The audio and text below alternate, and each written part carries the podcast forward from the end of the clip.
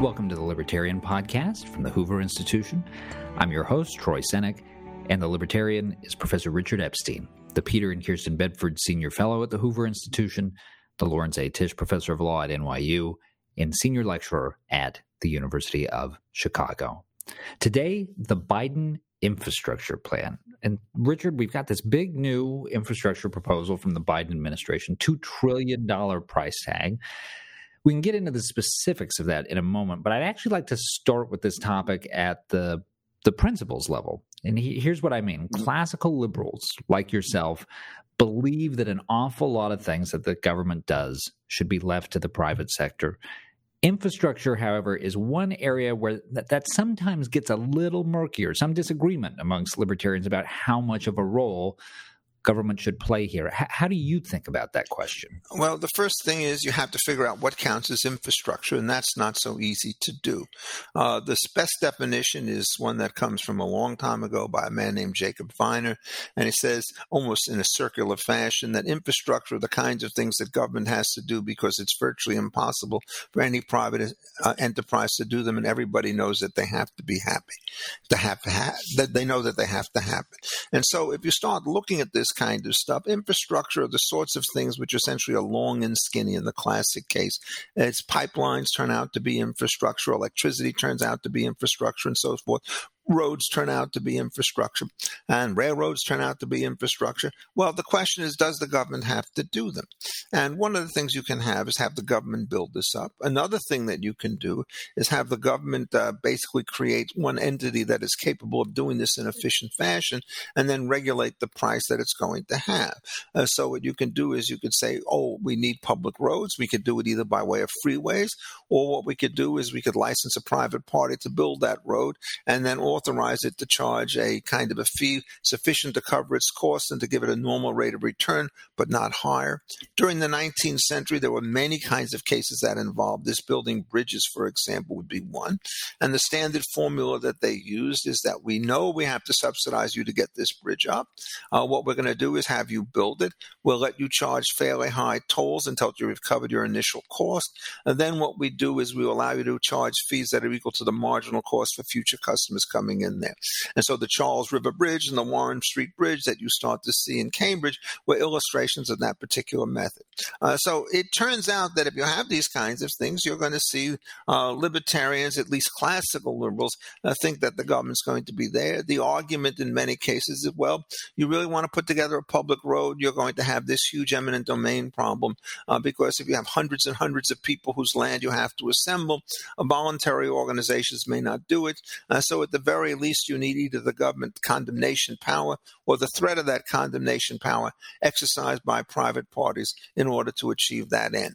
Now, this is a relatively narrow class of cases, but it's not a trivial class of cases. As I mentioned, if you start to figure out the percentage of the economy that's tied up in pipelines, public utilities, uh, railroads, and so forth, uh, you can see that infrastructure is a very vital piece. And when you teach courses in regulated industries and when you teach courses in government activities, uh, this tends to be one of the focuses of those discussions. Okay, turning to the Biden plan specifically, one of the things that jumps out at you, if you spend even a few moments looking at the specifics of this, is how capaciously the administration is defining infrastructure. And in fact, this has been something of a running joke on social media the past few days. Uh, let me give you one quote that's indicative of the approach here. This is Cecilia Rouse, the chair of the White House Council of Economic Advisors, quoted in the New York Times on the fact that things like home health care are included in this bill. Quote, I couldn't be going to work if I had to take care of my parents. How is that not infrastructure? How do you answer that question? Richard? Well, I mean, the same way you do. I start to laugh when I hear it. If that's the definition of infrastructure, there isn't anything that isn't infrastructure. And so, therefore, what the government ought to do is to provide for everything.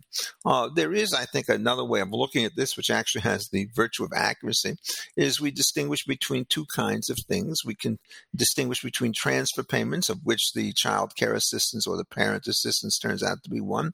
And then we think about how you finance infrastructure. And they're completely different in terms of their long term implications. A transfer payment goes from me to you or in the other direction, and then it's typically consumed, and that's the end of it. There's no other asset that's created. When you start funding infrastructure, there's a very long and learned dispute about actually how you pay for it. But under one model, what you do is you say that you can issue revenue bonds uh, in order to finance the situation, and those bonds can only be paid from the tolls that are collected through its operation. And the theory is that it gives you some kind of financial discipline so you don't waste money on infrastructure. Just calling something infrastructure doesn't mean it's something that ought to be built or constructed. It only says it's in the class of things that matter. But if it's the classical highway to nowhere, you don't want to build it. But if it turns out it's a major throughway through a city center, which you really have to have in order to cap you have to do it. And financing this way uh, is a way to do it. The argument against it is, well, you know, infrastructure is used for lots of things that are not paid traffic. You have to get the military to go across it, fire trucks, police departments, and all the rest of it. And so maybe you want to put some of it on the general budget and then figure out how you match the two things. But infrastructure and transfer payments are the exact opposite. And, and it's almost farcical that she would kind of make a statement like that, uh, expecting somebody to be gullible enough to believe it.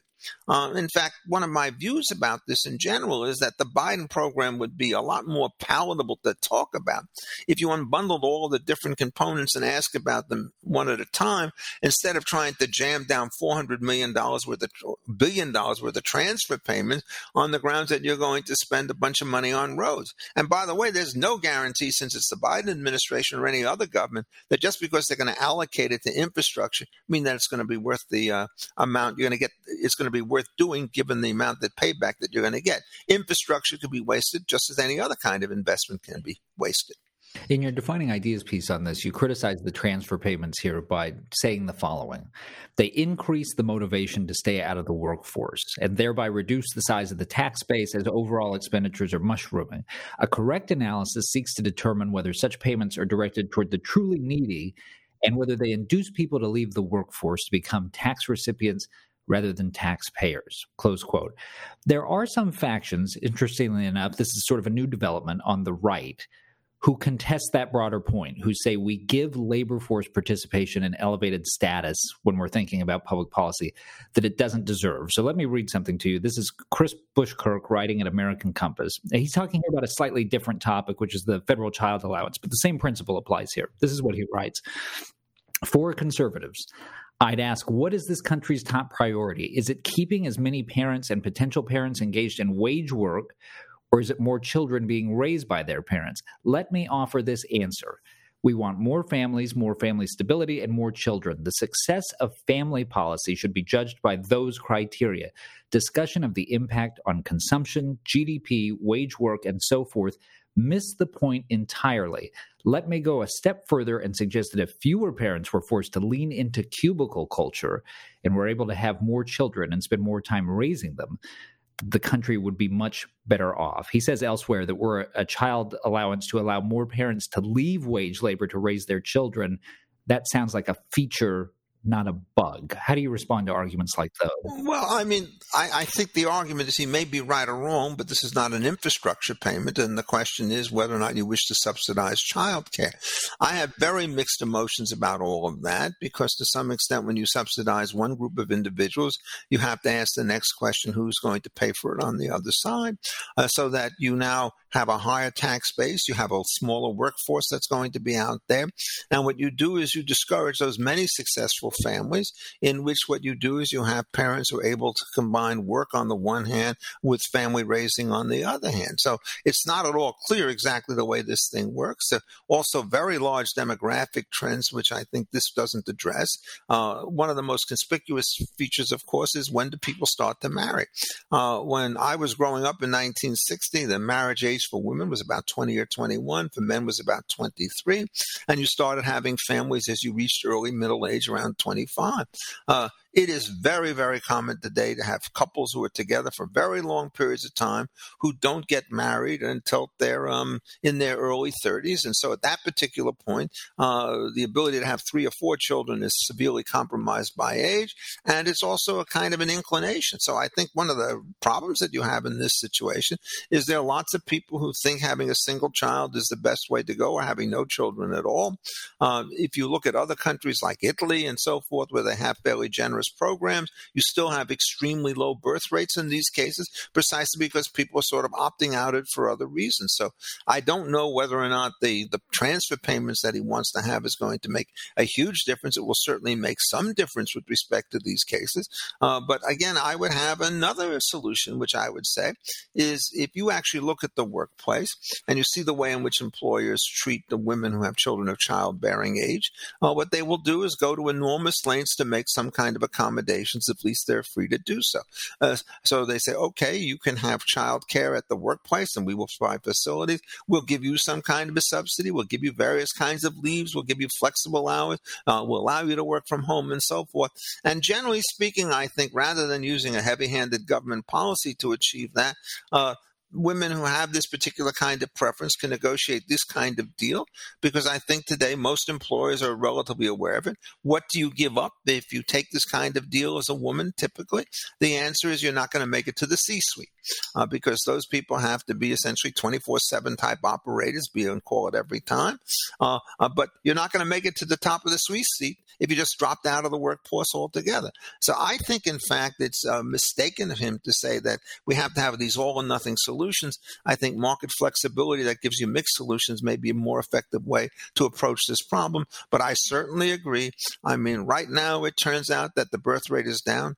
The last observation I was making is there were no such subsidy programs of this particular sort back in the baby boomer period, say between 1946 and 1962, and we had very, very high birth rates. So that suggests that there's something else going on, and that the subsidies are simply an effort to try to stop a problem which has much more deep and complex causes. Richard, there's an awful lot of this infrastructure bill that's directed towards electric cars. And you're critical of this in your defining ideas column, but but from an angle a little different than people might anticipate.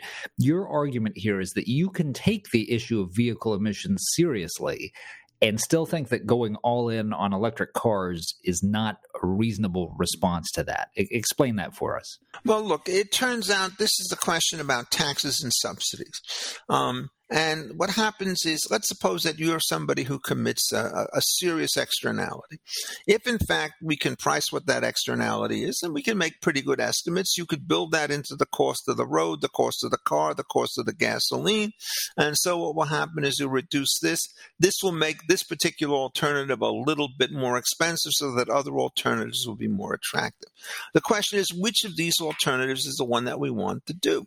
And there's no way that you can tell by worrying about smoke from cars, whether you want this to be buses, high speed rail transport, electric cars, bicycles, or just simply greater athletic efforts in walking or people relocating.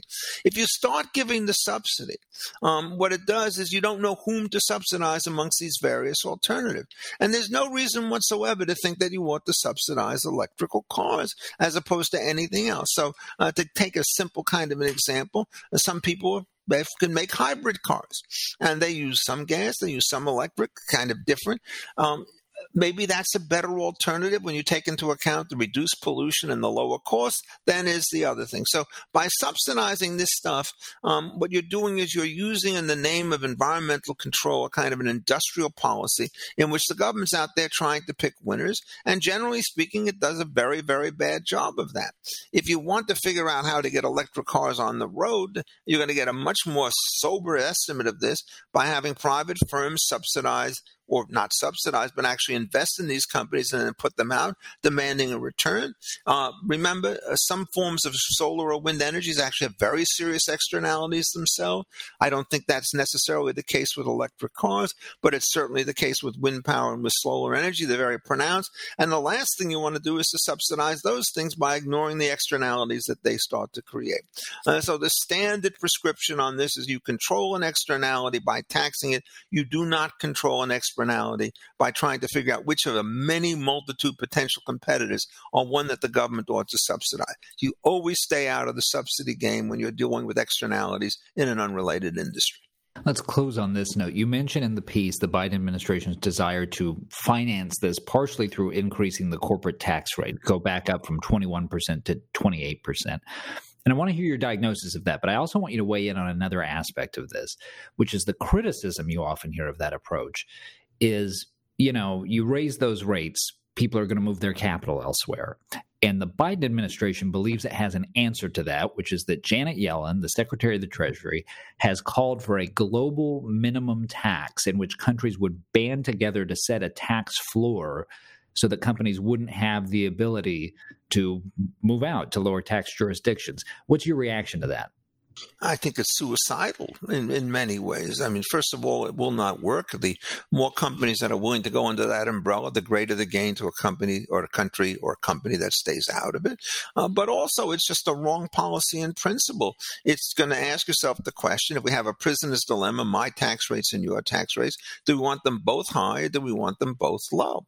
And the famous example that I like from Milton Friedman, he says, well, it turns out you've got a hole in the front of the boat and water's starting to come in, and top of the back of the boat starting to go up. So there are two ways to cure it. And one way is to punch a hole in the back of the boat so the whole thing sinks. That's like putting on extra taxes on other countries. Or the other thing you could do is to patch the first hole so the boat will actually float. What she's doing, in effect, is trying to say, we have a bad policy in America, but it's going to be less painful for us if you adopt the same kind of silly policy with respect to what you have. So then you start looking and you ask the question of what's the effect of these various kinds of tax cuts. Uh, Phil Gramm and Michael Early had a very nice column on this in the Wall Street Journal this week. I think generally Gramm is probably the most reliable person in dealing with these kinds of issues. And you have to remember this something that the tax is formally imposed on one party or reduced on one party, but the incidence of the gain of the burden is going to shift through market forces. And sure enough, if you start reducing the kinds of taxes that are going to be placed on corporate profits, you're going to increase the amount of money that's available for investment. When you increase the amount of money that's available for investment, you'll basically create new jobs by funding capital infrastructure. Notice that word again, uh, that are made or long term investments made by private companies uh, so that you expect to see wages start to grow. If you do it in the opposite direction, there's nothing whatsoever that says that these companies will not be able to pass on any of the losses to other individuals. There will be lower aggregate demand, so there will be lower wages. It will turn out, therefore, that the whole system will start to sort of ratchet downward.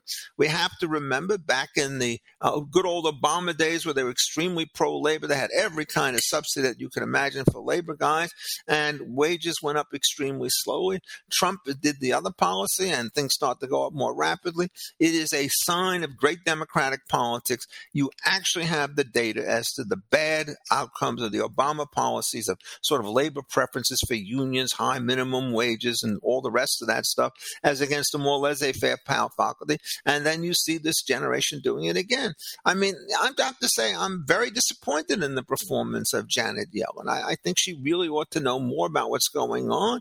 And this is just a case in which, uh, when she was the head of the Fed, she did a little bit better, I think. But in this situation, I think she's just letting her uh, sort of bad corporatist instincts take over. Uh, she thinks that she could run this country from the center, and she thinks that the United States ought to run the world.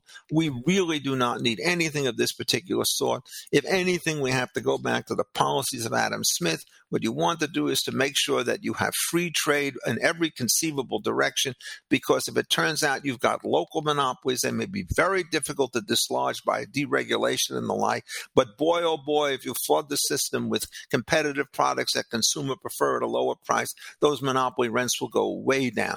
And so what she should be encouraging is more competition rather than more corporate control by an administration, which I'm sorry to say seems to be uh, creating one economic disaster after another uh, she and the infrastructure bill are both better forgotten. You've been listening to the Libertarian Podcast with Richard Epstein. Remember, you can read Richard's column, The Libertarian, at Defining Ideas at hoover.org. And if you enjoy the podcast, please rate the show on iTunes or wherever you listen. For Richard Epstein, I'm Troy Senik. Thanks for listening. This podcast has been a production of the Hoover Institution, where we advance ideas that define a free society. For more information about our work, And to hear more of our podcasts or see our video content, please visit hoover.org.